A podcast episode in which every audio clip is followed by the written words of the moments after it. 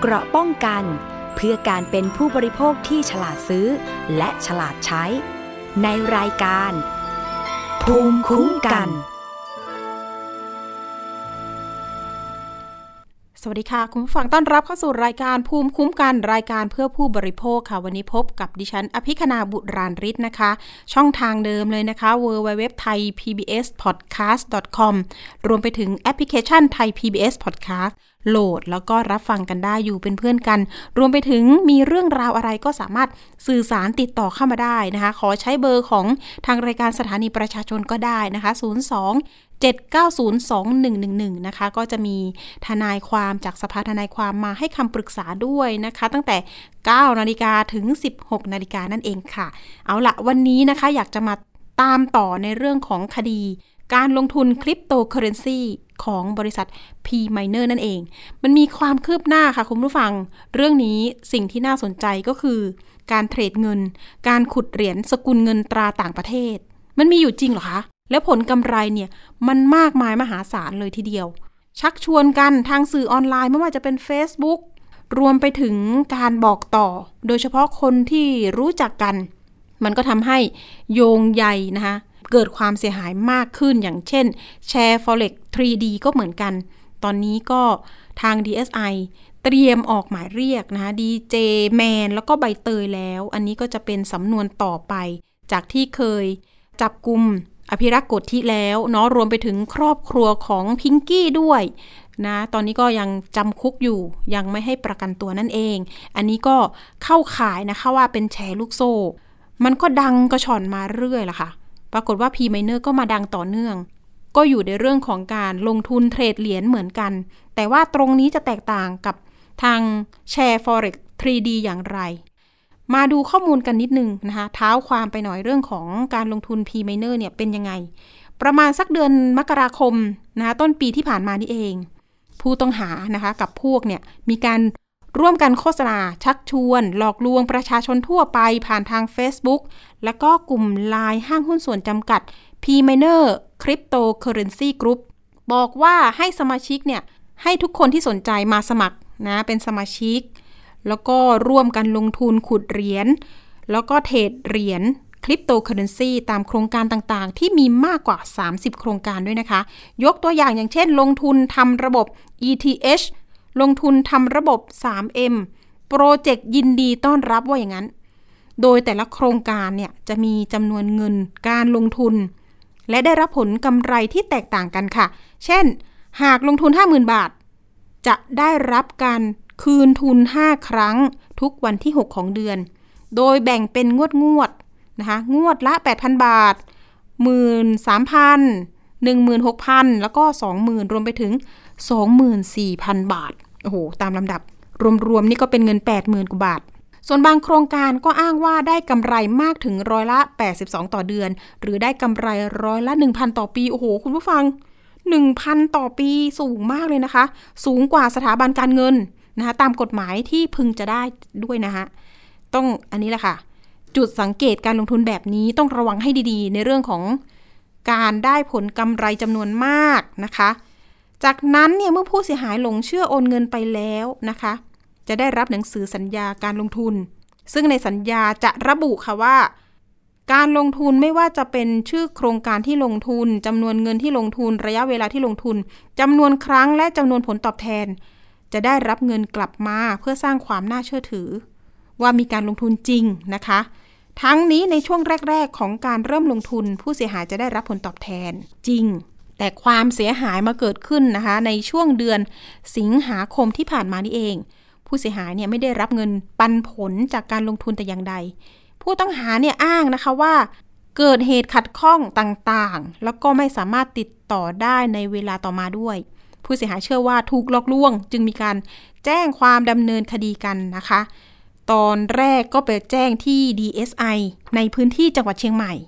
นะคะ สุดท้ายแล้วเนี่ยดูแล้วมันเป็นคดีแบบนี้ ทาง DSI ก็มีการประสานกับตำรวจไซเบอร์ เพื่อที่จะ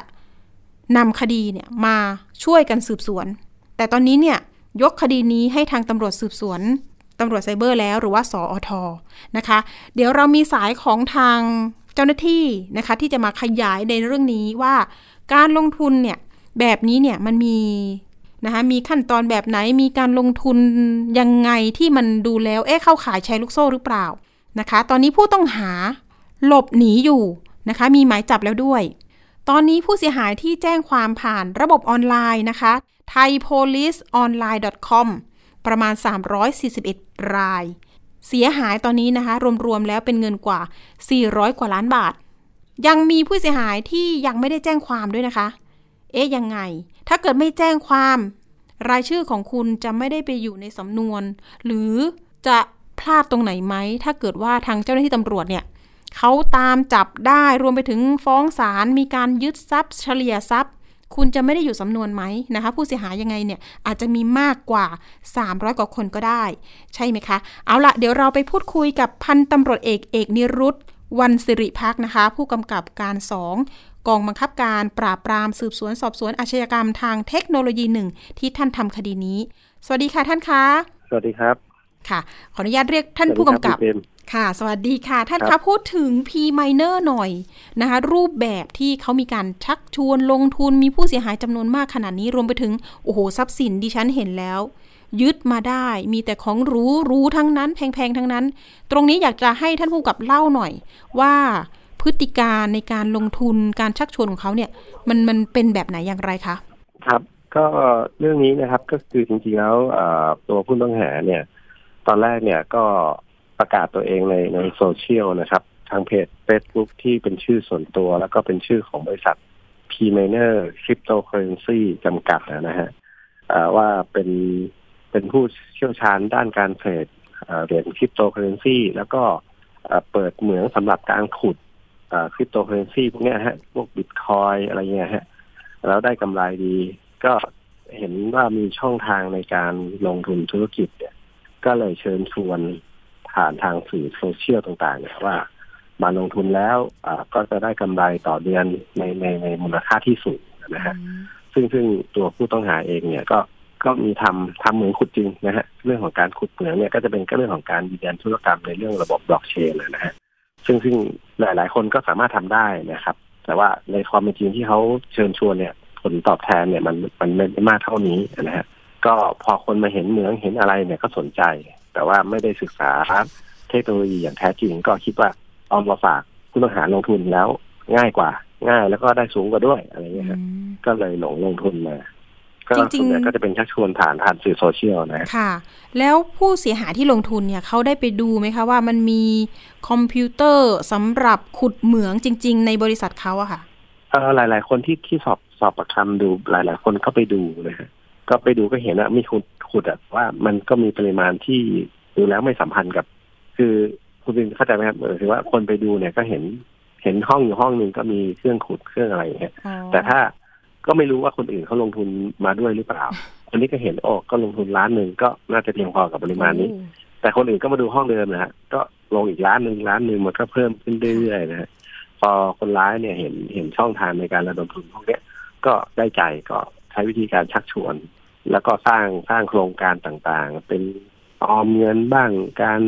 ถือเหรียญระยะยาวบ้างอะไรเงี้ยครับ ก็โดยโดยชักจูงโดยผลตอบแทนที่สูงก็ หลายคนก็ไม่ได้ไม่ได้ไปดูก็มี จริง ๆ ดูแล้วระยะเวลาที่เขาเริ่มชักชวนนี่ก็คือมกราคมต้นปีนี้เองเหรอคะ จริง ๆเขาโค้ชเกี่ยวกับเรื่องเรื่องการเทรดเรื่องการขุดเหมืองเนี่ยตั้งแต่ปีที่แล้วแล้วฮะแต่เริ่มเริ่มที่จะเริ่มมา คนลงทุนเยอะๆเนี่ยก็ต้นปีนี่ฮะที่ที่เริ่มโครงการจะทีทีณตอนนี้อะค่ะท่านครับ อันนี้กี่คนแล้วคะ เราออกหมายจับอะค่ะ ตอนนี้เอ่อเพิ่งออกได้สองคนครับ เพราะว่าตอนแรกในกรรมการบริษัทเนี่ยมีสามคน ตอนแรกเรายังไม่ได้ข้อมูลเรื่องการเงินมาก็เลยออกเฉพาะคนที่มีอำนาจลงนามอันนี้ก็พอเส้นทางการเงินมาแล้วเนี่ยปุ๊บเนี่ยก็ก็ยังเชื่อมโยงไปหลายคนอยู่ ก็กำลังรวบรวมพยานหลักฐานแล้วก็จะออกเพิ่มอยู่ฮะค่ะ ตอนนี้ก็คือออกหมายจับสองคน ใช่ครับ ก็คือเป็นนายกิติกรแล้วก็ภรรยาเขา ส่วนอีกคนที่สามนี่เป็นเป็นใครเอ่ยที่แน่ๆก็เป็นเป็นหุ้นส่วนหุ้นส่วนอีกคนหนึ่งแต่เป็นเป็นกรรมการกรรมการอีกคนหนึ่งครับ ของบริษัทค่ะ เส้นทางการเงินความสัมพันธ์ก็น่าจะเป็นน่าจะเป็นพี่ชายพี่ชายเขาครับเส้นทางการเงินนี้เราจะเห็นเลยใช่ไหมคะว่าเงินเนี่ยโอนไปให้ทั้งสามบัญชีนี้เลยสามคนนี้เลยใใช่ครับใช่ครับ เห็นบอกว่าการยึดทรัพย์ ตอนนี้อายัดทรัพย์ได้ เฉพาะถ้าเป็นบัญชีนี่เห็นว่ามีเงินกว่าร้อยล้านบาทใช่ไหมคะหนึ่งร้อยสิบสองล้านฮะโอ้ก็ก็ยังเยอะนะในบัญชีก็ยังเยอะครับ อ่า ตอนนี้ทรัพย์สินที่ไปยึดทรัพย์อะค่ะท่าน เป็นชื่อของเขาไหมคะ อย่างเช่น รถซุปเปอร์คาร์ต่างๆ โอ้โห ยี่ห้อเนี่ยเฟอร์รารี่โพเช่นะคะอ่านถูกไหมอ่าค่ะ เป็นชื่อของนายครับกิติกก็รไหมเป็นคะท่าเป็นนเป็นชื่อนายกิติกรแล้วก็ของของภรรยาครับ แต่ก็มีบางบางบางคันที่ยังยังยังมีกรรมสิทธิ์อยู่ที่ไฟแนนซ์อยู่ครับค่ะ สรุปแล้วทรัพย์สินรถเนี่ยประมาณสักกี่คันคะท่านผู้กำกับอ่ารถที่นับได้เป็นรถรถยนต์หกคัน รถมอเตอร์ไซค์ขนาดใหญ่ฮะมอเตอร์ไซค์หกคันฮะ อย่างละหกอย่างมอเตอร์ไซค์มูลค่าประมาณสักเท่าไหร่คะอ๋อ มอเตอร์ไซค์ Harley มอเตอร์ไซค์ตัวนี้ใช่ไหมมีคะมีตัวฮาร์เลย์ตัวนี้ตัวตัวล่าสุดเลยครับ แล้วก็ตัวใหญ่ก็ คันหนึ่งสามล้านคันหนึ่งโอ้โหประมาณหนึ่งจุดห้าล้านค่ะครับนี่แล้วก็เงินมีของมีไบค์อีกสองคันค่ะเงินเรียกได้ว่าเงินขเงิองนนักลงเงินทุนชาวบ้านทั้งนั้นทั้งนั้นเลยนะนะครับโอ้ครับจผมริง ๆ แต่การไปซื้อรถราหรูหราขนาดนี้เนี่ยเขาซื้อจากใครยังไงคะพอจะแบบทราบวันเวลาไหมคะเออรายละเอียดเรื่องวันเวลาเดี๋ยวต้องต้องดูครับ เพราะแต่ว่าก็มันก็ทยอยค่ะซื้อมาเรื่อยๆ แล้วก็อืมส่วนใหญ่ก็จะซื้อตาม ตามผู้ขายทั่วไปอะครับ คือที่นี่ไฟแนนซ์ทางไฟแนนซ์ก็คงมองว่าเขามีเงินในบัญชี ถ้าเขาดาวน์เป็นจำนวนที่สูงอย่างเงี้ยเขาทางไฟแนนซ์ก็น่าจะปล่อยอยู่แล้วค่ะ ทีนี้ข้อหาค่ะท่านเข้าข่ายเป็นแชร์ลูกโซ่ชัดเจนไหมคะชัดเจนอยู่แล้วครับ เพราะว่าอืมเขาชักชวนให้ลงทุนในในในอัตราเขาเรียกพลกกู้ยืมเงินอันเป็นการช่อโกงประชาชนนะค่ะก็คือให้ผลตอบแทนที่สูงกว่ากฎหมายกำหนดนะครับ แล้วก็ไม่มีแหล่งที่มาที่ไปของเงินที่ชัดเจน อันนี้จะเข้าข่ายแชร์ลูกโซ่อยู่แล้ว ค่ะ แล้วก็แล้วก็สิ่งอันหนึ่งที่ผิดก็พอพอเผยแพร่ทางอินเทอร์เน็ตอย่างเงี้ยมันก็จะมีผิดพรบพรบคอมด้วยอืมแล้วก็ปกปิดข้อเท็จจริงอันที่อันอันอันควรแจ้งให้ทราบหลอกว่ามีการลงทุนแล้วไม่มีอย่างเงี้ย มันก็หลอกตั้งแต่แรกก็เป็นการช่อโกง ลักษณะพิเศษก็คือช่อโกงต่อสาธารณะก็เป็นช่อโกงประชาชน มีสามข้อหาหลักๆตอนนี้ที่ตั้งให้ค่ะ ตอนนี้ถ้าเป็นที่ดินและบ้านที่เขาเคยอยู่นี่คือก็ยึดอายัดเรียบร้อยแล้วใช่ไหมคะ ก็ยึดยึดอายัดครับ แล้วการยึดอายัดของเราเนี่ยก็ใช้ยึดอายัดเพื่อตรวจสอบตามปวินะฮะแล้วก็เอ่อเราก็ได้ทำเรื่องส่งเสนอไปที่สำนักงานปปงนะครับ เพื่อทางสำนักงานปปงเพื่อเมื่อได้เมื่อได้เอ่อรายการทรัพย์สินที่เรายึดมาเนี่ย ทางสปงเนี่ยก็จะมีการประชุมคณะกรรมการธุรกรรม เพื่อพิจารณาว่าจะตั้งเป็นคดียึดหรือเปล่านะฮะอ๋อถ้าก็อยู่ระหว่างนั้นถ้าปปงยึดเนี่ยก็จะก็จะประกาศในราชกิจจานุเบกษา ค่ะ ท่านคะเรื่องของการให้ติดตามตอนนี้พอจะมีความคืบหน้าไหมคะคนร้ายเนี่ยค่อนข้างจะมีความรู้เรื่องเทคโนโลยีนะฮะในการปกปิดตำแหน่งที่ตั้งของตนเนี่ย ตอนนี้ก็ทางทางทางชุดเนี่ยก็พยายามติดตามอยู่นะฮะแต่ยังไม่ออกนอกประเทศใช่ไหมคะท่าน ครับข้อมูลล่าสุดยังยังยังยังยังยังในเมืองไทยตอนอ่าทีนี้การการข้ามช่องทางธรรมชาติอะไรอะไรใช่ต่างๆนั่นเป็นลำบากเพราะว่ามันหลายคน เห็นว่ามีลูกน้อยด้วย ครับใช่ไหมครับคะอ๋อก็คือหนีกันครับไปทั้งครอบครัวเลยนะคะ มีประมาณสักกี่คนใช่คะครับท่านครอบครัวห้าซึ่งหกมีคนเอ่อห้าหกคนนะคุณแม่ด้วยอืมโอ้โหดูแล้วพาหนะที่เขาใช้หลบหนีอะค่ะ ท่านน่าจะเป็นรถอะไรอย่างไรพอจะทราบไหมคะอันนี้อันนี้เราเรายังไม่ได้ข้อมูลนะฮะอืมเพราะว่าน่าจะมีการเปลี่ยนแล้วก็ปกปิดนะฮะท่านคะตอนที่มีการเข้าไปตรวจค้นที่บ้านพุ่มกับได้ได้ลงพื้นที่ไปเองไหมคะ ครับผมอ๋อไปเองเลยอะไรเองฮะก็อ่าอ่าคนร้ายก็พยายามตอนตอนที่ขึ้นไปเนี่ย ก็เตรียมตัวที่จะยักเคลื่อนย้ายทรัพย์สินละอ๋อมีบางคันรถรถบางคันขึ้นรถสไลด์เรียบร้อยแล้วฮะเตรียมหนีแล้ว เรียบร้อย แต่เจ้าหน้าที่เข้าไปซะก่อนครับเนาะโอ้โหยึดได้ทันยึดได้ครับทัน ตอนนี้ถ้าเกิดเฉพาะทรัพย์สินที่ยึดมาเนี่ย มูลค่าประมาณสักเท่าไหร่คะ ก็เป็นเงินในบัญชีก็ร้อยสิบสองมูลค่าค่ะรถก็ร่วมร่วมร้อยนะครับ ก็ประมาณสองร้อยกว่าล้านนะสองร้อยกว่าล้าน แต่ความเสียหายของผู้เสียหายล่ะคะท่านตัวเลขกลมๆประมาณสักคือเท่าไหร่ผมเอ่ยผมเห็นแวบๆผมเห็นแวบๆรายชื่อนักลงทุนเนี่ยสามพันกว่าคนนะฮะโอ้โหที่ที่ที่มาลงทุนกับเขาเนี่ยค่ะ ไม่ใช่แต่ตอนสานี้มมาร้แจ้องยความแค่สามร้อยกว่าค่ะตอนนี้ที่มาแจ้งความแล้วเนี่ยประมาณสามร้อยกว่าอ๋อน้อยมาก เอ๊ะ ยังไงครับคนอื่นที่เหลือยังไงนะคะ ยังเชื่ออยู่ไหมว่า เอ๊ะจะได้เงินคืนหรือรออะไรกันอยู่ใช่ไหมคะท่านผู้กำกับ ตรงนี้อยากประชาสัมพันธ์บางท่านให้ผู้เสียหายไปแจ้งความกันยังไงบ้าง ครับก็คือคือผู้เสียหายบางบางท่านก็อาจจะไม่ไม่ไม่อยากเปิดเผยตัวตนรู้สึกอับอายหรืออะไรก็ตามนะฮะแต่ว่าคือก็ถ้าแจ้งได้ก็ควรจะมาแจ้งเพราะเป็นสิทธิ์ของเรานะฮะการการมาแจ้งความแล้วก็ดำเนินคดีเนี่ยก็เป็นการแสดงตัวแล้วก็เมื่อเมื่อตองอเนี่ยประกาศให้ให้ให้เราเปิดให้เราไปไป ไปแจ้งความประสงค์เพื่อรักษาสิทธิ์เนี่ยเอ่อเราก็จะได้มีข้อมูลว่าเรามาแจ้งความดำเนินคดีแล้ว เมื่อศาลสั่งขายทรัพย์สินเพื่อเฉลยคืนเจ้าทรัพย์เนี่ยปปงก็จะมีรายชื่อที่เราไปแจ้งเนี่ยเฉลี่ยคืนตามส่วนที่เราเสียหายนะฮะใช่ซึ่งอันนี้ถ้าสำคัญถ้าไม่แจ้งก็คือคือก็ถือว่าเราเราสละสิทธิ์เราสละสิทธิ์ที่จะรับเงินตรงนี้คแต่รับบางคนการสาแจ้งมารถความก็ ตอนนี้ก็คือช่องทางที่สามารถแจ้งได้ก็คือตอนนี้สามารถแจ้งความได้ทาง policeonline.com นะฮะค่ะเป็นการแจ้งความออนไลน์ แล้วก็ เดี๋ยวจะมีมีการส่งประเด็นไปไปสอบตามตามพื้นที่ของสอทต่างๆนะฮะซึ่งซึ่งกระจายอยู่ทั่วประเทศนะฮะค่ะอยู่ที่เชียงใหม่ขอนแก่นแล้วก็สุราษฎร์ธานี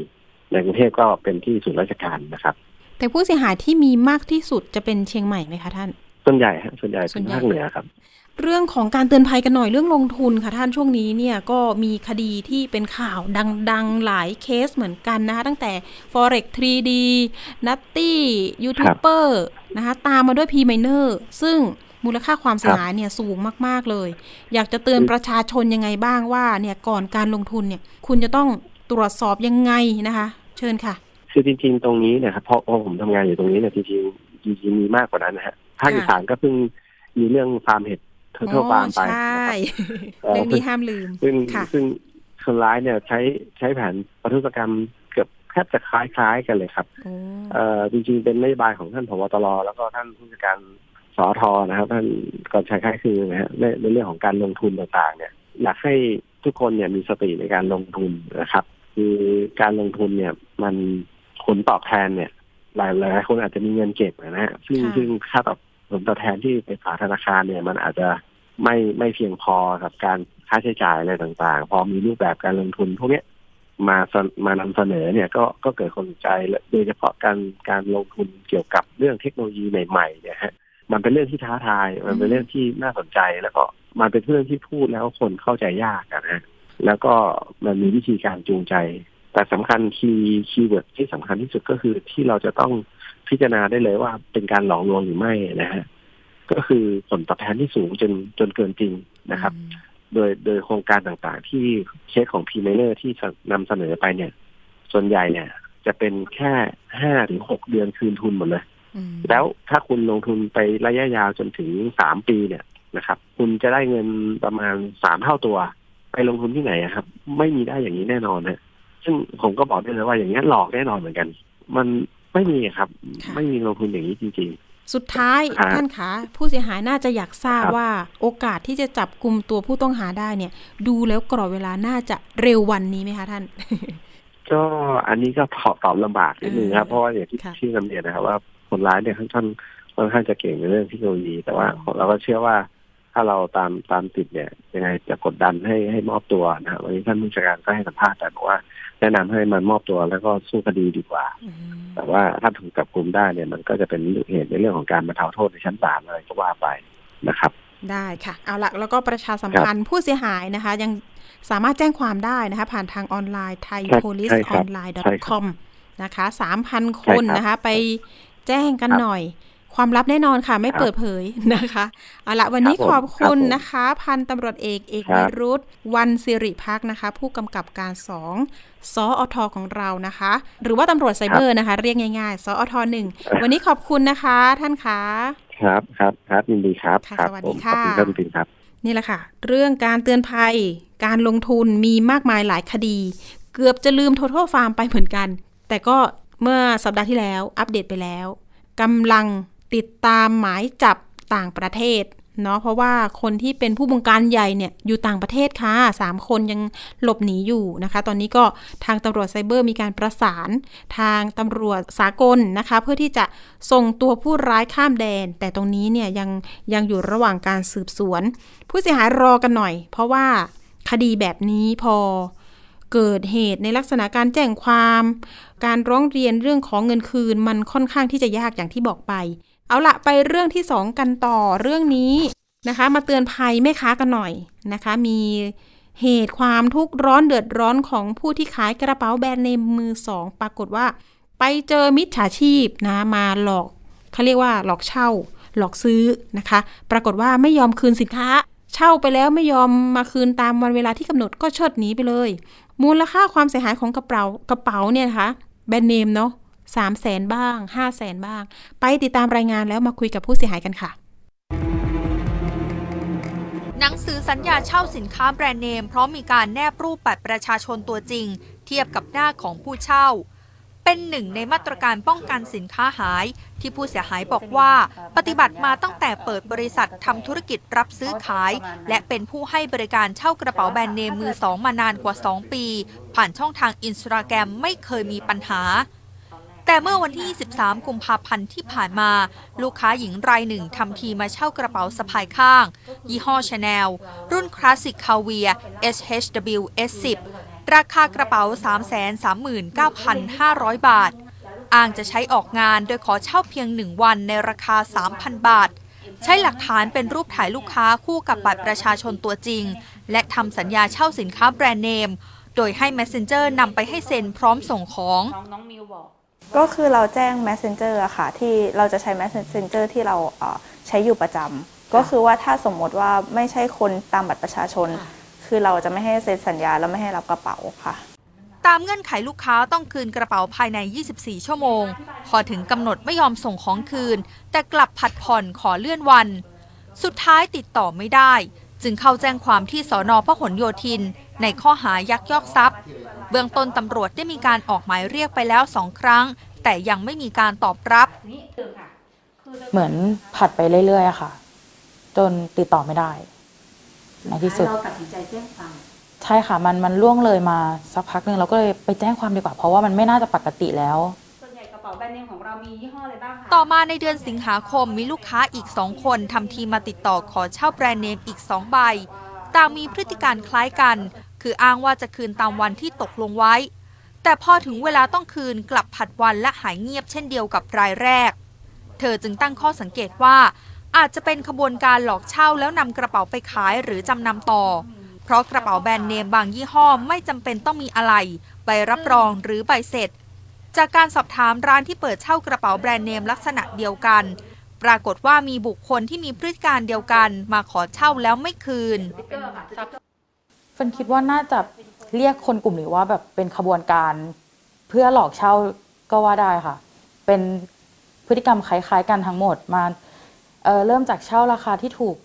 เอ่อถูกก่อน แล้วก็ค่อยไล่ไปสินค้าที่มีราคามากขึ้นเรื่อยๆ แล้วเหมือนกับพอได้ของที่มีราคาสูงไปก็ไม่คืนเรา เบื้องต้นผู้เสียหายเข้าแจ้งความที่สถานีตำรวจพหลโยธิน ขณะนี้ตำรวจได้ออกหมายเรียกผู้ก่อเหตุตามชื่อในบัตรประชาชนไปแล้วสองครั้ง แต่จดหมายถูกตีกลับ ซึ่งทางตำรวจจะมีการสรุปสำนวนส่งอายการเพื่อขอออกหมายจับต่อไปค่ะนี่ก็เป็นความทุกข์ร้อนที่มาที่ไปของปัญหานี้ที่เราจะนำมาเตือนภัยกัน เอาละเรามีสายของคุณเฟิร์นนะคะ ผู้เสียหายอยู่ในสายกับเรา สวัสดีค่ะคุณเฟิร์นคะสวัสดีค่ะ ค่ะ คุณเฟิร์นคะเสียหายไปเท่าไหร่คะคุณเฟิร์นถ้าเป็นมูลค่านะคะ ของกระเป๋าอะค่ะ ก็ถ้าเป็นมูลค่าโดยรวมที่ที่ทางร้านของเฟิร์นเดินไปนะคะ รวมกันก็ประมาณสี่ห้าแสนนะคะโอ้โหอันนี้กี่ใบคะคุณเฟิร์นที่เฟิร์นโดนสามใบค่ะทั้งหสามดมใบก็จะเป็นผู้ก่อเหตุคนนี้คนเดียวเลยใช่ไหมคะอ่าไม่ไม่ใช่ค่ะ ผู้ก่อเหตุทั้งหมดสามคนเลอ๋ยอคนละใบ เอ๊ะเป็นขบวนการเดียวกันหรือไม่ อันนี้ก็คือ กำลังตั้งข้อสงสัยอะค่ะ เพราะว่าวิธีการทำก็คือคล้ายๆกันแต่ก็ยังไม่ได้ปักใจเชื่อว่าเป็นขบวนการเดียวกันหรือเปล่าอืมแต่วิธีการตอนที่เขามาซื้อกับเราเนี่ยก็คือว่าอะถ่ายบัตรประชาชนคู่กับหน้าของตัวเอง ทุกคนเลยใช่ไหมคะ ค่ะ ใช่ค่ะอ่าก็จะเป็นข้อมูลเบื้องต้นที่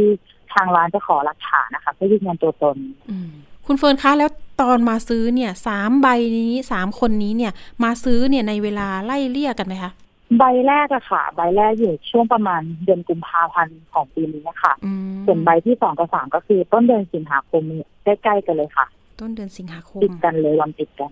ค่ะอ๋อแสดงว่ากุมภาพันธ์เนี่ยเราก็เฮ้ยเราก็ต้องระวังตัวแล้วล่ะใช่ไหมคะ เพราะว่าหนึ่งใบแรกนั้นใช่ไปค่ะก่อนละ ใบแรกนั้นค่ะมูลค่าเท่าไหร่คะคุณเฟิร์นใบแรกก็คือตอนนี้มูลค่าตลาดอยู่ที่ประมาณสามแสนสี่หมื่นบาทค่ะราคาล่าสุดนะคะ อืม แล้วเขาเช่าไปเท่าไหร่คะเขาเช่าหนึ่งวันค่ะ ค่าเช่าจะอยู่วันละสามพันบาทวัค่ะนละสามพันเนาะหายไปเลย เรียกว่าเขาเรียกว่าเชิดไปใช่เลย อันนี้เนี่ย ใบแรกแสดงว่าใบแรกน่าจะมีความคืบหน้าของทางคดีอยู่บ้าง อันนี้คือแจ้งสอนอพหลโยธินหรือไม่คะใช่ค่ะใบแรกทั้งหมดเลยเนอะของอ่าสอนอพหลโยธินใช่ค่ะแล้วก็ต่อเนื่องมาเอาละตำรวจเอาเห็นหน้าเรากระเป๋าแบรนด์เนมมาอ่าประมาณนี้หรือเปล่า แต่ว่าร้อยเวรก็จะคนละคนกันไหมคะคุณเฟิร์น ใบที่สองกับสามเนี่ยค่ะ เป็นคนละพื้นที่กันอ๋อมีที่ไหนบ้างคะคุณเฟิร์นอ่า ใบที่สองคนไปแจ้งความไว้ที่สอนอทองหล่อค่ะ แต่ว่าใบที่สามอะเป็นทองหล่อเหมือนกันแต่ว่าเฟิร์นอะหามอบหมายให้ทางทนายเป็นคนดำเนินการแทนทั้งหมดแล้วค่ะ ค่ะ คุณเฟิร์นเล่าถึงพฤติการหน่อยตอนที่เขามาขอเช่าเราอะค่ะ มีความน่าเชื่อถือยังไงบ้าง ก็คือเขาจะ อย่างใบแรกเนี่ยนะคะ เป็นเหมือนเพื่อนเพื่อนๆเขาที่เคยมาเช่าร้านเราค่ะ เช่าประจำเช่าบ่อยเป็นปกติอะค่ะ เพื่อนเขาแนะนำมาให้มาเช่ากับเรา ด้วยความไว้ใจอะค่ะ ว่าเออเขาก็เคยมาเช่าบ่อย โดยที่ไม่เคยมีปัญหาอะไรเราก็เลยให้เช่าไป ส่วนใบที่สองกับสามก็คือเขาเคยมาเช่าด้วยตัวเองค่ะ แล้วก็คืนปกติเลย เราก็เลยไม่ได้สงสัยอะไร พอเป็นครั้งที่ครั้งถัดมาที่เขามาเช่าอะค่ะ เขาก็ไม่คืนอีกเลย ค่ะ ก็คือเหมือนทำตัวเป็นลูกค้าเก่า ใช่ค่ะ ก็คือค่ะมาตีสนิทเราให้เราไว้ใจอะค่ะ แต่การเช่าเนาะการเช่านี่เราจะเป็นลักษณะส่งให้ messenger ไปส่ง ไม่ได้เจอตัวกันเป็นๆสักครั้งเลยใช่ถูกไหค่ะมจะเป็น messenger ประจำไปส่งให้ค่ะค่ะ ก็คือเก็บค่าส่งด้วย ค่าเช่าด้วยเนาะก็บวกในบวกเรื่กัอนงของของค่าค่าส่งก็คือขาไปอะค่ะ ลูกค้าจะเป็นคนจ่าย แต่ว่าขากลับ ส่งคืนมาที่เราเราเป็นคนจ่ายให้อ๋ออย่างนั้นค่ะ ทีนี้ตอนนี้ความคืบหน้าคดีเป็นยังไงบ้าง ก็คดีแรกที่สนพหลโยธินก็อยู่ระหว่างเตรียมออกหมายจับค่ะ แล้วก็คดีที่สองที่สนทองหล่ออันนี้ก็คืออยู่ระหว่างดำเนินการนะคะค่ะเพราะว่าตำรวจยังไม่ได้เรียกเซนเข้าไปสอบปากคำเซนก็เลยมอบหมายให้ทนายความเป็นคนจัดการแทนให้เลยค่ะค่ะดิฉันเห็นผู้เสียหายหลายคนเลยมาออกรายการเมื่อวานนี้เนาะ คนอื่นๆ เนี่ย เจอผู้ต้องหาหรือผู้ก่อเหตุเนี่ย คนเดียวกันไหมคะคุณเฟิร์นอ่ามีผู้เสียหายอีกคนนึงอะค่ะ โดนผู้ก่อเหตุคนเดียวกันกับเฟิร์นก็คือใบแรกโอ้ที่โดนไปอะค่ะ ค่ะ แล้วแล้วการเช่านี่ไล่เรียกกันแต่ไหมว่า เดือนกุมภาใกล้ๆกันไหมอ่าใช่ค่ะติดวันติดกันเลยค่ะ ของเฟิร์นเดินก่อนหนึ่งวัน แล้ววันถัดมาเป็นอีกร้านหนึ่งค่ะ นั่นไงแสดงว่าก็เตรียมการมานะ คือเตรียมเชิดอะใช่ไหมคะ ถ้าฉันคิดว่าเขาน่าจะ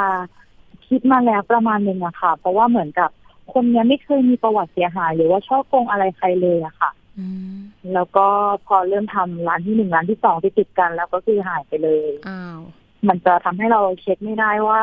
เขาเคยไปทำแบบนี้กับร้านอื่นหรือเปล่าเพราะเขามาเรื่องที่ร้านเราร้านแรกค่ะ ก็คือผู้ก่อเหตุนี่ก็คือก็จะใช้ได้ชื่อเจอมาใช้ชื่อเล่นใช่ไหมคะกอไก่ว่างั้นเถอะ อายุประมาณสักเท่าไหร่คะอ่าอายุประมาณสามสิบ ต้นต้นๆถึงกลางอะค่ะ ประมาณเนี้ยค่ะ ค่ะ แล้วตอนไปส่งกระเป๋านี่คือไปส่งในพื้นที่ไหนคะอ่าอยู่ที่คอนโดแถวแถวๆอ่าพหลโยธินนะคะอ๋อ ที่เราไปแจ้งความนี้ ใช่ค่ะ คอนโดพหลย่านพหลโยธิน คุณเฟิร์นได้ไปสำรวจคอนโดนั้นเลยไหมคะ ไปดูไปดูที่อยู่ตามที่อยู่ที่เขาอยู่จริงๆอะค่ะ ก็คือพอเฟิร์นสืบทราบข้อมูลไปเรื่อยๆอะค่ะ เป็นคอนโดของเพื่อนเขาอีกทีหนึ่งตัวเขาไม่ได้อยู่ที่นี่ค่ะค่ะเขาเป็นคนเอออยู่ต่างจังหวัดนะคะแล้วเขามาหาเพื่อนแล้วเขาก็เช่ากับเรา ซึ่งเพื่อนเขาคนเนี้ย ก็เคยเช่ากับเราค่ะ แต่เพื่อนเขาก็บอกว่าเขาไม่มีข้อมูลเหมือนกัน ว่าอยู่ที่ไหนอะไรยังไง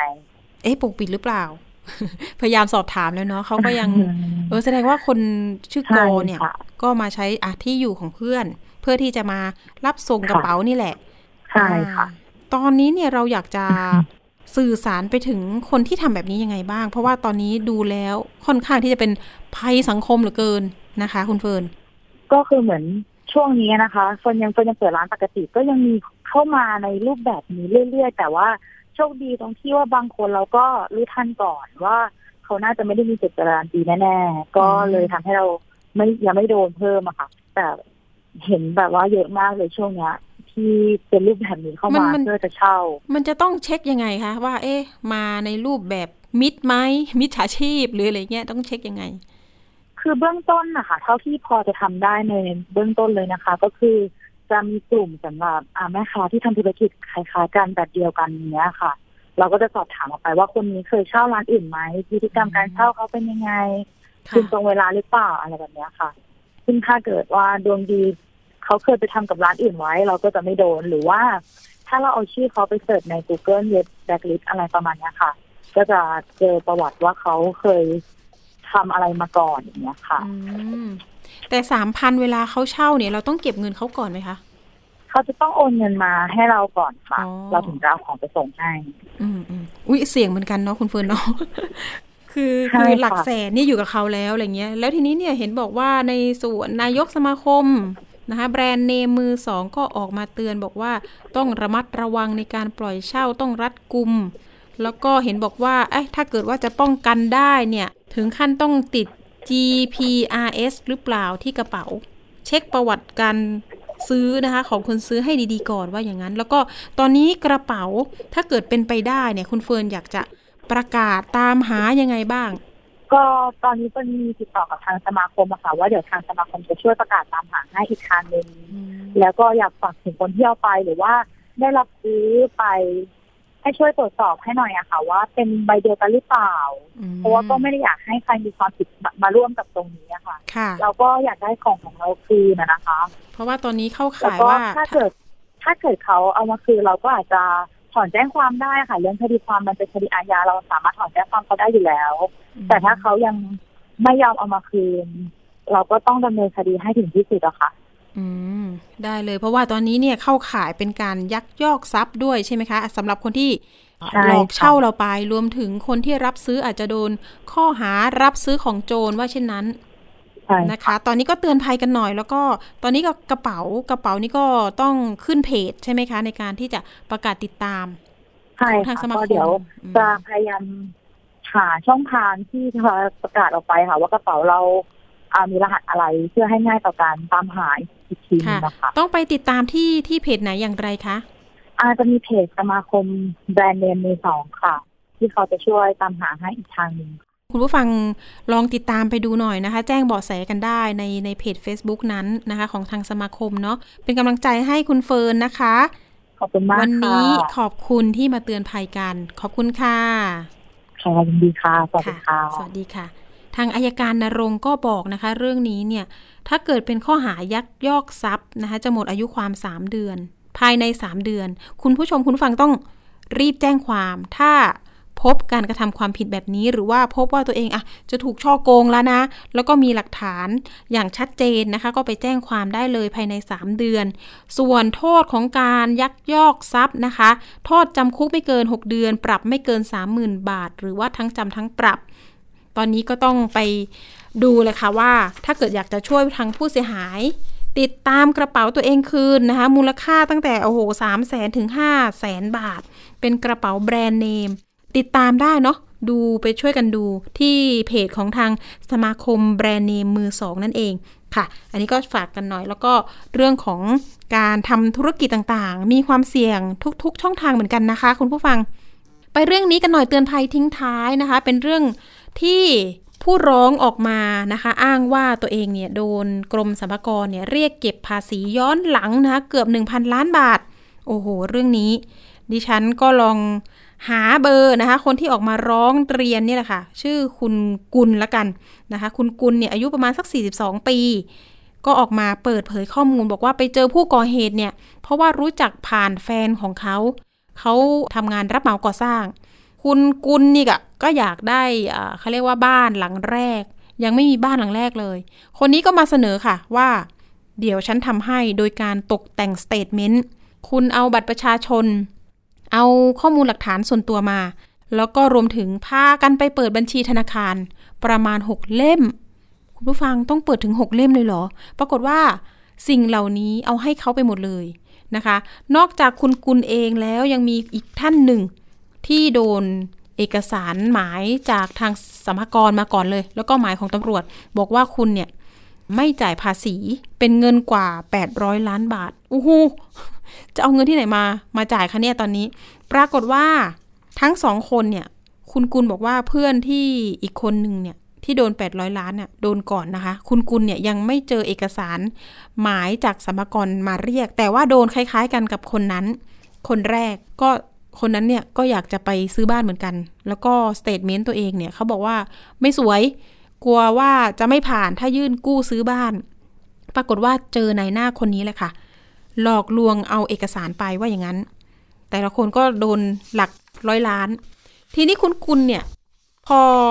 รู้นะคะ รู้ว่าตัวเองเนี่ยน่าจะถูกหลอกเนี่ยก็เลยไปปิดบัญชี ปรากฏว่า 6 บัญชีนั้นนะมีเงินหมุนเวียนประมาณ 800 ล้านบาท ตอนนี้บัญชีที่ปิดไปแล้วเนี่ย เหลือเงินในบัญชี 200 บาท ว่าอย่างนั้น แต่เงินที่หมุนเวียนในบัญชีของเขานะคะ 800 กว่าล้านนี่แหละค่ะ เข้าข่าย เป็นการที่ช่อฉนเรื่องของไม่จ่ายสัมภาระไหมนะคะไม่จ่ายภาษีไหม อันนี้ทางคุณสมหมายสิริอุดมเศษนะคะที่ปรึกษาด้านยุทธศาสตร์ การจัดเก็บภาษี กลุ่มธุรกิจพลังงาน ในฐานะโฆษกกรมสรรพากรออกมาเตือนภัยนะคะว่าต้องตรวจสอบเลยค่ะว่า จริง ๆ แล้วเนี่ยคนที่ถูกเอาชื่อมาจดเป็นกรรมการบริษัทเนี่ยถูกหลอกจริงไหม แล้วหนี้สินที่เกิดขึ้นไม่จ่ายภาษีเนี่ย คุณเนี่ยจะต้องร่วมกันจ่ายกับผู้ที่ถือเขาเรียกว่าเป็นหุ้นส่วนบริษัทนะคะ ตอนนี้ต้องตรวจสอบเลยค่ะว่าใครอยู่เบื้องหลัง รวมไปถึงถ้าเกิดไม่มีไม่มีจ่ายไม่คือตรงหนี้ตรงนี้เนี่ยจะต้องขึ้นสู่ในชั้นศาลต้องฟ้องร้องแล้วก็เขาเรียกว่าให้ศาลตัดสินเป็นบุคคลล้มละลาย นะ800ล้านบาทนี่คงระดับเราคงไม่สามารถหาเงินมาจ่ายได้ อันนี้ฝากเตือนกันหน่อยว่า อย่าไปหลงเชื่อนายหน้าที่มาชักชวน เอาข้อมูลเอกสารส่วนตัวไปแบบนี้ เพราะว่าเสี่ยงมากๆในเรื่องของจะเกิดคดีอาญาตามมานะคะเอาละค่ะ ช่วงต่อไปนะคะ ช่วงคิดก่อนเชื่อกับดรแก้วกังสดานอัมภัยนักพิษวิทยา และคุณชนาทิพย์ไพรพงศ์วันนี้มีข้อมูลเรื่อง เชื้อโรคในแม่น้ำที่ไม่สะอาด ก่อให้เกิดผลกระทบแก่ร่างกาย ซึ่งเรื่องนี้นะคะเคยเป็นข่าวมาแล้วค่ะ กรณีแม่น้ำกาลีเบน รัฐปัญจาบในอินเดียที่ถึงแม้จะมีโครงการทำความสะอาดมาหลายปีนะคะ ถึงขั้นที่มุขมนตรีต้องสร้างความเชื่อมั่นว่าสะอาด โดยการตักน้ำในแม่น้ำมาดื่มโชว์นะคะ คุณผู้ฟัง แต่ก็มีอาการปวดท้องอย่างรุนแรง ไปติดตามเรื่องนี้กันค่ะ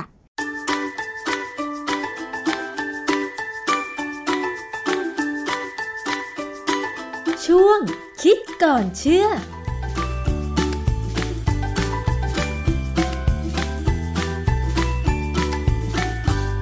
พบกันในช่วงคิดก่อนเชื่อกับ ดรแก้วกังสดานนภัย นักพิษวิทยากับดิฉันชนาทิพไพรพงศ์ค่ะ วันนี้เราจะมาคุยเกี่ยวกับเรื่องของน้ำค่ะ น้ำในแม่น้ำตามธรรมชาติเนี่ยนะคะ ถ้ามันใสสะอาดเนี่ย ก็ถือว่าเป็นสิ่งที่ดี คนที่อยู่รอบๆแม่น้ำหรือว่าคนที่ใช้น้ำนั้นไม่ว่าจะเป็นนำมาอุปโภคบริโภคหรือว่านำไปใช้ทางการเกษตร มันก็ปลอดภัยใช่ไหมคะ เพราะว่าไม่มีสิ่งสกปรกอยู่ในแม่น้ำเรามาดูกันค่ะว่าอย่างในประเทศอินเดียเนี่ยหลายคนคงเคยเห็น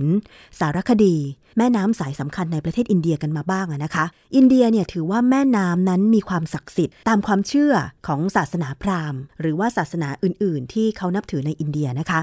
อย่างเช่น แม่น้ำคงคาค่ะคุณผู้ฟัง ถือว่าเป็นแม่น้ำศักดิ์สิทธิ์ของคนที่นับถือศาสนาพราหมณ์ใช่ไหมคะ ทีนี้เมื่อมันเป็นแม่น้ำศักดิ์สิทธิ์เขาก็มีความเชื่อว่า ถ้าใช้น้ำในแม่น้ำคงคาแล้วเนี่ยก็จะได้รับพรที่ดีใช่ไหมคะ ลงไปอาบน้ำลงไปแปลงฟัน ลงไปซักผ้า หรือนำน้ำนั้นเนี่ยมาดื่มกินก็มีนะคะ ซึ่งภาพที่เราเห็นในสารคดีต่างๆเนี่ยทำให้หลายคนก็อาจจะมีคำถามอยู่ในใจค่ะว่าแม่น้ำคงคาหรือแม่น้ำสายอื่นๆ ในอินเดียที่เขามีความเชื่อกันว่าเป็นแม่น้ำศักดิ์สิทธิ์นั้นเนี่ยมันศักดิ์สิทธิ์จริงเหรอ เพราะว่าจากสภาพของน้ำเนี่ย มันมีสีขุ่นดำนะคะแล้วดูไม่น่าจะสะอาดสักเท่าไหร่ใช่ไหมคะ แต่ว่านั่นก็เป็นความเชื่อของคนบ้านเขามันก็มีความพยายามค่ะ ของผู้บริหารประเทศของอินเดียบางคนเนี่ยที่พยายามจะเปลี่ยนภาพลักษณ์ แม่น้ำของอินเดียให้เป็นแม่น้ำที่ใสสะอาด นอกจากอินเดียจะมีแม่น้ำคงคาแล้ว ยังมีแม่น้ำอื่นๆ อย่างเช่นแม่น้ำกาลีเบน ซึ่งอยู่ในเมืองสุลต่านปูโลดี ถือเป็นแม่น้ำศักดิ์สิทธิ์ของชาวซิก ซิกก็เป็นอีกศาสนาหนึ่งนะคะ คือพอมีการตั้งโครงการว่าจะทำให้แม่น้ำสายนี้เนี่ยสะอาด มีการทำโครงการมา 20 กว่าปีแล้วละ่ะ มีมุขมนตรีของรัฐค่ะ ไปเข้าร่วมกิจกรรมฉลองนะคะ ในการครบรอบการทำความสะอาดแม่น้ำกาลีเบน โดยสร้างความเชื่อมั่นด้วยการตักน้ำจากแม่น้ำขึ้นมาดื่มหนึ่งแก้วเต็มๆ เพื่อสร้างความเชื่อมั่นให้แก่ประชาชนว่า น้ำในแม่น้ำกาลีเบนเนี่ยสะอาดไร้มลพิษ แต่ปรากฏว่าพอดื่มไปได้แค่สองวันเท่านั้นละค่ะ ก็มีข่าวบอกว่าท่านมุขมนตรีท่านนี้เนี่ยมีอาการปวดท้องอย่างรุนแรง ก็เลยเกิดคำถามว่า มาจากการดื่มน้ำในแม่น้ำนั้นหรือไม่ และน้ำในแม่น้ำเนี่ยนะคะ จะดูอย่างไรว่าสะอาดหรือไม่สะอาด ต้องวัดค่าอะไรบ้าง เรามาถามงานวิจัยเรื่องนี้ค่ะ อาจารย์แก้วคะ จากข่าวที่เกิดขึ้นเนี่ย ผู้บริหารของเมืองเนี่ยนะคะ ดื่มน้ำแล้วเกิดอาการปวดท้องเนี่ย ตามข่าวเขาว่ายังไงคะ มาจากสาเหตุการดื่มน้ำในแม่น้ำไหมคะอาจารย์ เขาถูกส่งไปโรงพยาบาลนะ ที่เดลีซึ่งเป็นอยู่ในเขตเมืองหลวงของอินเดียนี่แหละค่ะเสร็จแล้วสุดท้ายเนี่ยหมอก็ ตัดสินว่าก็น้ำไม่แหละ ถึงทำให้เขาเป็นอย่างนั้นค่ะคือประเด็นที่สำคัญคือข่าวต่างๆ ที่เขาที่ออกมาในบ้านเราเนี่ยไม่ได้ทำต่อ ผมก็เลยไปตามข่าวต่อว่า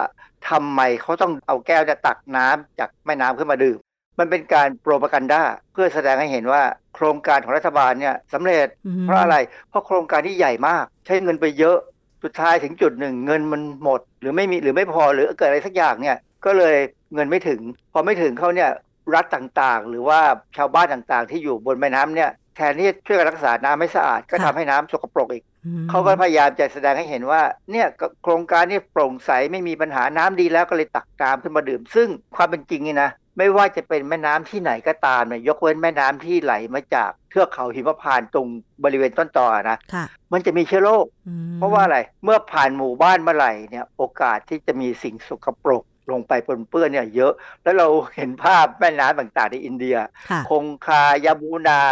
พวกเนี่ยเขาจะไปซักผ้ากันบ้างขณะที่ข้างๆคนซักผ้าก็มีคนอาบน้ำได้และการลงไปในแม่น้ำเนี่ยน้ำมันเข้าปากง่าย เพราะฉะนั้นโอกาสที่คนอินเดียจะเป็นโรคทางเดินอาหารเนี่ย เยอะค่ะ บ้านเราก็คงพอสมควรแหละ แล้วสภาพน้ำแบบไหนที่ ที่ดูแล้วว่าจะมีความปลอดภัยในการนำมาอุปโภคบริโภคไม่ถึงขั้นต้องดื่ม คือน้ำจากแม่น้ำธรรมชาติตอนนี้คงดื่มไม่ได้แล้วนะคะ แต่ว่าถ้าเอามาอย่างเช่นรดน้ำต้นไม้ก็คงไม่เป็นไร เอามาผันเข้าเทือกสวนไร่นาก็ไม่เป็นไร แต่ถ้าสมมติว่าคนต้องไปใช้ เช่น ไปซักผ้า หรือเอาน้ำนั้นขึ้นมาแบบเหมือนล้างถ้วยล้างจานหรืออะไรอย่างเงี้ยค่ะอาจารย์ หรือแม้แต่แม่น้ำบางสายอย่างที่แม่น้ำกาลีเบนเนี่ยเขาบอกว่ามีโครงการบำบัดถึง 22 ปีเหรอคะ แต่ว่าแม่น้ำก็ยังไม่สะอาด แสดงว่ามันสะอาดยากมากนะคะ อาจารย์ แม่น้ำธรรมชาติเนี่ยค่ะ คือมันมีหลายสายนะ แต่ว่าการีเบนเนี่ยเป็นเป็นโมเดล เป็นรูปต้นแบบค่ะที่เขาจะใช้การบำบัดแม่น้ำต่างๆ แล้วที่สำคัญคือมีหมู่บ้านเยอะ แล้วหมู่บ้านพวกนี้ หมู่บ้านถ้าผู้ใหญ่บ้านไม่ดีเขาก็ไม่ร่วมมือกันเท่าไหร่ จริง ๆ เนี่ยเขาต้องตัดการเอาสิ่งโสโครกลงแม่น้ำอย่างอย่างเมืองไทยเนี่ยเรามีคลองประปา น้ำประปาเนี่ยมาจากคลองประปาสมัยก่อนนะนะตรงบริเวณที่เริ่มต้นคลองประปาเนี่ยหรือตรงบริเวณเริ่มต้นของแม่น้ำเจ้าพระยาที่จะเข้าคลองประปาเนี่ยก็จะมีการห้ามคนเล่นน้ำทำอะไรต่ออะไร แล้วก็คลองประปาก็จะมีกำแพงสูงกันคนลงไป แต่หลังๆ ก็เห็นมีอะไรแปลกๆอยู่เหมือนกันนะฮะหรือแม้กระทั่งอย่างคลองมหาสวัสดิ์ที่อยู่ใกล้บ้านผมเนี่ยต่อรอยต่อระหว่างนนทบุรีกับกรุงเทพเนี่ยค่ะโอ้มันก็น้ำที่เอาจากคลองมหาสวัสดิ์มาทำมาทำน้ำประปา จ่ายไปยังคนกรุงเทพบางด้านแถวบ้านผมเนี่ยก็ไม่ค่อยดีอะผมดูสภาพแต่ว่าเขาก็คงใช้สารเคมีเยอะ แล้วก็ใช้ระบบการตกตะกอนที่จะกำจัดเชื้อโรคสำคัญสำคัญออกไปอะนะก็พอใช้ได้ น้ำประปาในกรุงเทพเนี่ยถ้าใครบอกว่าดื่มได้เนี่ยนะขอให้ลองดื่มดูแล้วกัน ว่าจะเป็นอย่างมุขมนตรีของอินเดียไหมค่ะลองดื่มเลยจะได้รู้กันนะฮะเพราะว่าปกติเนี่ยเราใช้น้ำประปาเพื่อ อุปโภคใช่ไหมอุปโภคนี่คือเอามาซักล้างเอามาอาบน้ำได้ค่ะแต่บริโภคนี่เอามาดื่มเนี่ยผมใช้วิธีกรองเอาก่อนมคือไปซื้อน้ำกรองมาเลย เพื่อป้องกันเพราะว่าท่อมันมีโอกาสที่จะมีปัญหาได้เยอะ แต่จริง ๆ ผมมีความรู้สึกว่าน้ำธรรมชาติต่างๆเนี่ยนะไม่ควรดื่มโดยตรงค่ะยกเว้นผมเคยเห็นมีรายการข่าวอยู่อันหนึ่งทางโทรทัศน์ ไม่แน่ใจว่าไทยพีบีเอสหรือเปล่านะเป็นการทำน้ำประปาโดยตรงมาจากน้ำตกชั้นที่สามของจังหวัดหนึ่งอะ คือเขาให้คนขึ้นไปเที่ยวได้แค่สองชั้นพอชั้นที่สามเนี่ยเขาห้ามคนขึ้นไป เพราะว่าเขาทำท่อต่อน้ำจากตรงนั้นเนี่ยจากที่น้ำตกเนี่ยลงมายังหมู่บ้านเลย แล้วก็เป็นน้ำประปาที่ดีมาก เพราะว่าอะไรเป็นน้ำประปาที่ไม่มีสารเคมี แต่ว่าถามว่าจะดื่มได้ไหมผมก็ไม่มั่นใจนะค่ะเพราะว่าเราก็ไม่รู้ว่าสูงถึงชั้นที่ 3 จะมีเชื้อโรคไหม แต่ว่าน้ำนั้นดูดีมาก แล้วก็ถ้าจะดื่มก็เอาไปต้มซะหน่อยค่ะแล้วไปกรองกรองด้วยระบบที่ดีที่กรองเชื้อโรคได้เนี่ยก็ควรจะปลอดภัย อันเนี้ย ผมคิดมาตั้งนานแล้วว่าทำไมเราไม่ลงทุนดึงน้ำจากน้ำตกสูงๆเนี่ยลงมาทำน้ำประปา เพราะว่าอะไรเราจะได้น้ำประปาที่ไม่มีสารเคมีค่ะที่เกิดจากการเติมลงไปเพื่อตกตะกอนหรือเพื่อฆ่าเชื้อโรค อาจารย์คะ งานวิจัยของอินเดียนะคะเกี่ยวกับการทำแม่น้ำกาลีเบน ให้เป็นแม่น้ำที่ใสสะอาดสามารถที่จะนำมาอุปโภคได้เนี่ยนะคะ อาจารย์ เห็นบอกว่าโครงการนี้จริง ๆ แล้วเนี่ยมันที่อาจารย์บอกว่ามันเป็นโครงการใหญ่มาก เขามีวิธีการดำเนินโครงการอย่างไรที่จะทำให้น้ำในแม่น้ำกาลีเบนเนี่ยมันใสสะอาดอาจจะไม่เท่าเดิม แต่ว่าทำให้ประชาชนเห็นแล้วก็มั่นใจว่ามันใสสะอาด สามารถที่จะนำมาอุปโภคได้นะอย่างเงี้ยค่ะอาจารย์ คือโดยปกติเนี่ยน้ำถ้าสะอาดเนี่ยปลาต้องว่ายเห็นสวย เหมือนญี่ปุ่นเนาะอาจารย์ก็เห็นปลญี่ปุ่นใช่ไหมคลองที่เคยเน่าก็มีปลาหางนกยูงเต็มไปหมด บ้านเราเนี่ยคลองที่เคยมีปลาหางนกยูงเต็มไปหมดก็กลายเป็นคลองน้ำเน่าไปหมด หรือแม่น้ำหนึ่งในเกาหลีใต้อาจารย์ครับ ที่เขาปึ๊บพัฒนามาจากคลองที่เน่าสกปรกจนสะอาด จนตอนนี้กลายเป็นแหล่งท่องเที่ยวของเกาหลีใต้ไปแล้วอะอาจารย์ วิธีการที่เขาใช้ทำมาส่วนใหญ่จะเป็นการบำบัดน้ำก่อนที่จะไหลลงคลองบำบัดน้ำจากหมู่บ้าน ซึ่งหมู่บ้านสมัยใหม่ๆเนี่ยจะต้องมีการบำบัดใช่ไหมฮะบำบัดแล้วบางแห่งก็ไม่บำบัด หรือแม้กระทั่งน้ำจากโรงงานก็เหมือนกัน เราจะเห็นว่าโรงงานต่างๆเนี่ยจะต้องมีระบบบำบัดน้ำเสีย แต่เราก็เห็นข่าวบ่อยไปมากเลยที่ว่าจะเปิดเครื่องบำบัดน้ำเฉพาะกรณีพิเศษที่มีการเลี้ยงโต๊ะจีน นอกนั้นก็ปิดเพราะประหยัดไฟ แล้วก็แอบเทน้ำทิ้งออกมาจากไอ้บ่อเก็บน้ำเสียเนี่ยหรือบำบัดได้นิดๆหน่อยๆก็เททิ้งอะซึ่งอันนี้เป็นลักษณะหนึ่งที่ ผมว่าเป็นสิ่งที่เราจะต้องทำใจแล้วมั้งว่าเราเกิดมาในประเทศนี้มันเป็นอย่างนี้ยมันไม่มีทางแก้นะค่ะผมมองไม่เห็นทางแก้ ถ้าเราได้ผู้แทนราษฎรที่ระดับดีกว่านี้เนี่ย แล้วเขาเห็นใจประชาชนทำหน้าที่เป็นตัวแทนประชาชนจริง ๆ เนี่ยกล้าสู้กับระบบที่ยอมให้เขาปล่อยน้ำเสียลงได้เนี่ยนะเราอาจจะดีขึ้น แต่ว่าดูแล้วสถานการณ์แบบนี้อาจจะไม่เกิดในบ้านเราแล้วล่ะ เมื่อเทียบกันกับภาพข่าวที่เราเห็นมาก่อนหน้านี้นะอาจารย์ ก็เห็นคล้ายๆกับอาจารย์นะว่า นโยบายของผู้บริหารประเทศเกี่ยวกับการรักษาแม่น้ำลำคลองให้ใสสะอาดเนี่ยสำคัญมาก โดยเฉพาะการที่ให้ความรู้ประชาชนและจะต้องปฏิบัติตามกฎอย่างเคร่งครัด เพราะว่าเทียบกันเนี่ยนะคะ อย่างคลองเวนิสที่อิตาลีใช่ไหมคะ หรือประเทศในยุโรปเนี่ยค่ะ แม้จะมีบ้านเรือนอยู่ริมคลองแบบว่าสามารถที่จะปล่อยน้ำน้ำใช้แล้ว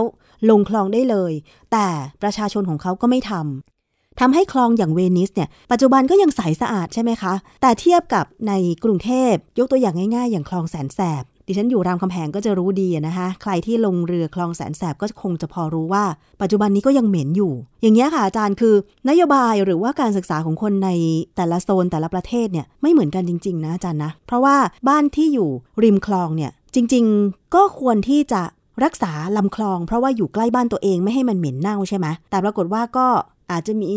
น้ำทิ้งน้ำเสียขยะลงไปในคลอง ซึ่งมันก็เป็นมาตรฐานของประเทศเหมือนกันนะคะอาจารย์อันนี้มันเป็นเรื่องของการศึกษานะเรามีการศึกษาที่มีปัญหาพอสมควรเลยแหละ ที่ทำให้คนเราไม่สำนึก คือเวลาเราพูดถึงน้ำน้ำท่าหรือน้ำที่อยู่ในคลองในอะไรก็ตามเนี่ยนะสิ่งหนึ่งที่น่ากลัวคือเชื้อโรคค่ะนะเชื้อโรคต่างๆเนี่ยเอ่อมีเว็บของบริษัทขายยาแห่งหนึ่งนะผมเข้าไปดูเนี่ย เขาบอกว่ามีจุลินทรีย์อย่างน้อยเจ็ดประเภทที่อยู่ในน้ำธรรมชาติ ที่ถ้าเอาไปทำน้ำประปาแล้วเนี่ยก็ยังพบเชื้อโรคอยู่นะ เช่นถ้าเป็นน้ำที่ไม่ค่อยดีเนี่ยจะมีเชื้อที่เราเรียกว่า Escherichia coli หรือ E. coli ค่ะ E. coli เนี่ยจริง ๆ ตัวมันเองเนี่ยไม่ค่อยทำให้เป็นโรค ยกเว้นบางสายพันธุ์นะตอนนี้มันมีการกลายพันธุ์เป็นเชื้อชนิดก่อโรคแล้วนะทำให้เกิดขึ้นไส้อาเจียนปวดท้องเนี่ยมี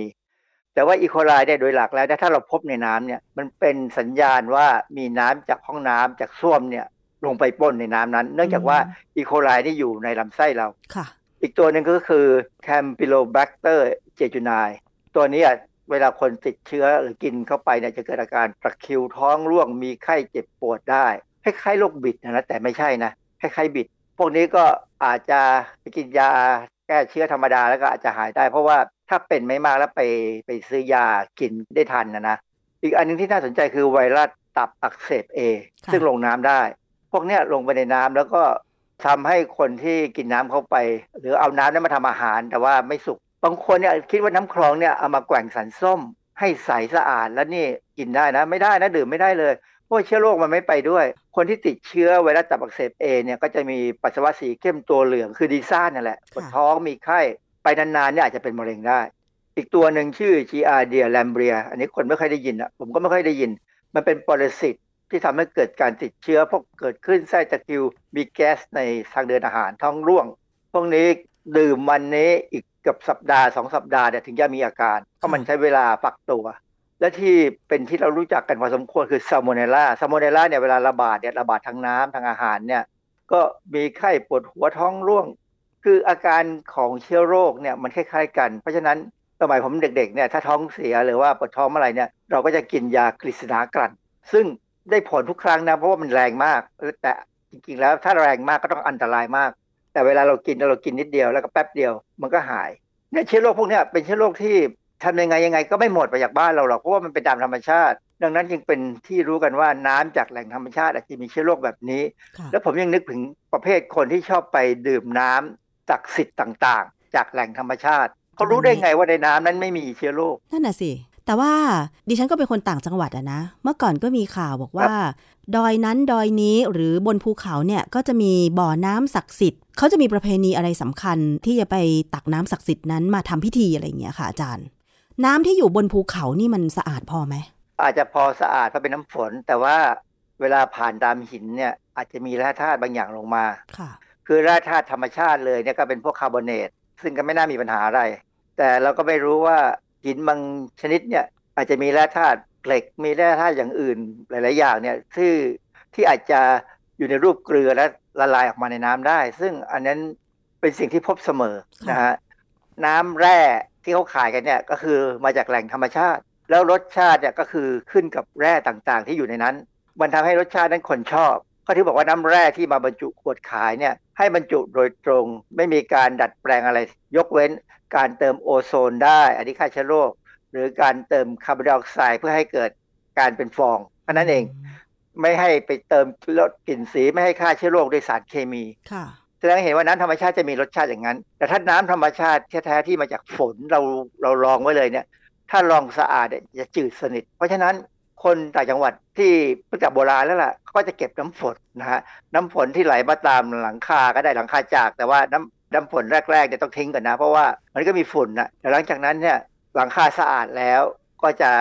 ได้น้ำที่สะอาดค่ะทำไมเด็กๆ ผมก็เคยดื่มน้ำฝนนะตอนใหม่นั้นน้ำประปายังไม่ค่อยได้เรื่องนะฮะก็น้ำฝนนี่แหละเราก็เก็บแต่ว่าในหลายๆครั้งเนี่ยก็ใช้กระมังรองกลางอากาศเลยเพราะอากาศสมัยก่อนไม่สกปรกเท่าอากาศปัจจุบันนี้ PM 2.5 ยังไม่เยอะค่ะ อาจารย์คะ เพราะฉะนั้นเนี่ยการจะนำน้ำจากแม่น้ำธรรมชาติ คลองธรรมชาติมาใช้ หรือลงไปเล่นน้ำเนี่ยนะคะ จะมีคำเตือนอะไรบ้าง เพราะว่าตอนนี้เนี่ยรู้สึกว่าจะมีการตื่นตัวกัน ไม่ใช่ว่าอินเดียนะ ในเมืองไทยอย่างเช่นที่เชียงใหม่เนี่ยเขาก็มีการฟื้นฟูคลองแม่ข่า คลองแม่ข่าเนี่ยไหลผ่านตัวเมืองเชียงใหม่นะคะอาจารย์ แต่ว่ามันไหลผ่านบ้านเรือนคล้ายๆ กับคลองแสนแสบเหมือนกัน เห็นภาพล่าสุดที่เขามีการฟื้นฟูคลองแม่ข่าให้กลับมาใส แต่ก็มีคนลงไปเล่นน้ำในคลองอย่างเงี้ยค่ะอาจารย์ อาจารย์ช่วยช่วยให้ข้อคิดหน่อยค่ะ คงใช้ทำอะไรไม่ได้ เพราะว่าถ้ามีคนลงไปนะค่ะไม่มีทาง แต่อย่างน้อยก็อาจจะเป็นการพิสูจน์ว่าอย่างคลองแม่ข่าเนี่ยมันก็ใสพอที่จะลงไปเล่นได้ เหมือนกับแม่น้ำกาลีเบนที่มุขมนตรีดื่มไหมฮะอาจารย์ ผมผมผมก็กังวลนี้นะคลองต่างๆเนี่ยถ้าคนลงไปเล่นน้ำเนี่ยโอกาสที่น้ำเข้าปากก็มีอ๋อค่ะมันมันไม่มีทางที่จะไม่มีน้ำเข้าปาก เพราะฉะนั้นถ้ามีน้ำเข้าปากเนี่ยคนพวกนั้นจะต้องฉีดวัคซีนป้องกันเชื้อโรคพวกนี้แล้วมั้งคือคือผมเนี่ยอยู่ในกรุงเทพอยู่ใน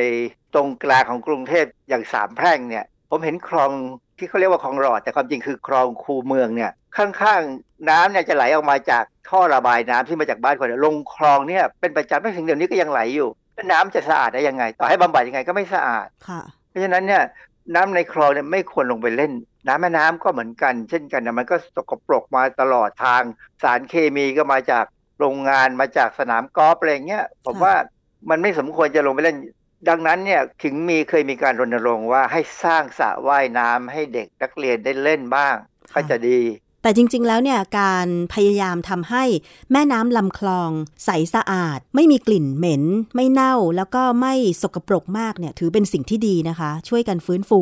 แต่ว่าพอฟื้นฟูแล้วจะกลับมาใช้ดังเดิมก็คงจะเป็นไปไม่ได้ใช่ไหมคะอาจารย์ ทุกสิ่งทุกอย่างมันขึ้นกับกฎหมายนะและการใช้กฎหมาย คือถ้าเราได้น้ำที่ดีเนี่ยสัตว์น้ำในนั้นก็ปลอดภัยค่ะหลายๆคนชอบกินปลากินกุ้ง กุ้งแม่น้ำอะไรพวกเนี้ยนะฮะยิ่งบางคนที่ชอบกินแบบไม่ค่อยสุกอะ่ะคือมีความรู้สึกชอบความหวานของเนื้อสัตว์พวกเนี้ยนะโอกาสได้กินเชื้อโรคก็เยอะแถ้าเป็นแม่น้ำที่สกปรก กลับไปในสมัยโบราณเมื่อสี่ห้าสิบปีก่อนเนี่ยกุ้งแม่น้ำสะอาดเขาก็กินกันแบบทำเป็นพลากุ้งยังได้เลยอะค่ะ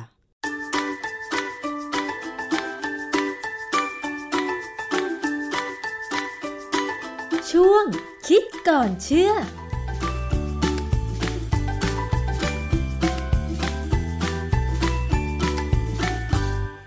ขอบคุณข้อมูลความรู้จากช่วงคิดก่อนเชื่อนะคะ วันนี้นะคะ หมดเวลาสำหรับอภิคณาบูราณริดแล้ว เจอกันวันพุธหน้าเวลาเดิมวันนี้สวัสดีค่ะ ติดตามรายการได้ที่ www.thaipbspodcast.com แอปพลิเคชัน Thai PBS Podcast หรือฟังผ่านแอปพลิเคชัน Podcast ของ iOS Google Podcast Android Podbean SoundCloud และ Spotify ติดตามความเคลื่อนไหวของรายการและแสดงความคิดเห็น โดยกดถูกใจที่ facebook.com/thaipbspodcast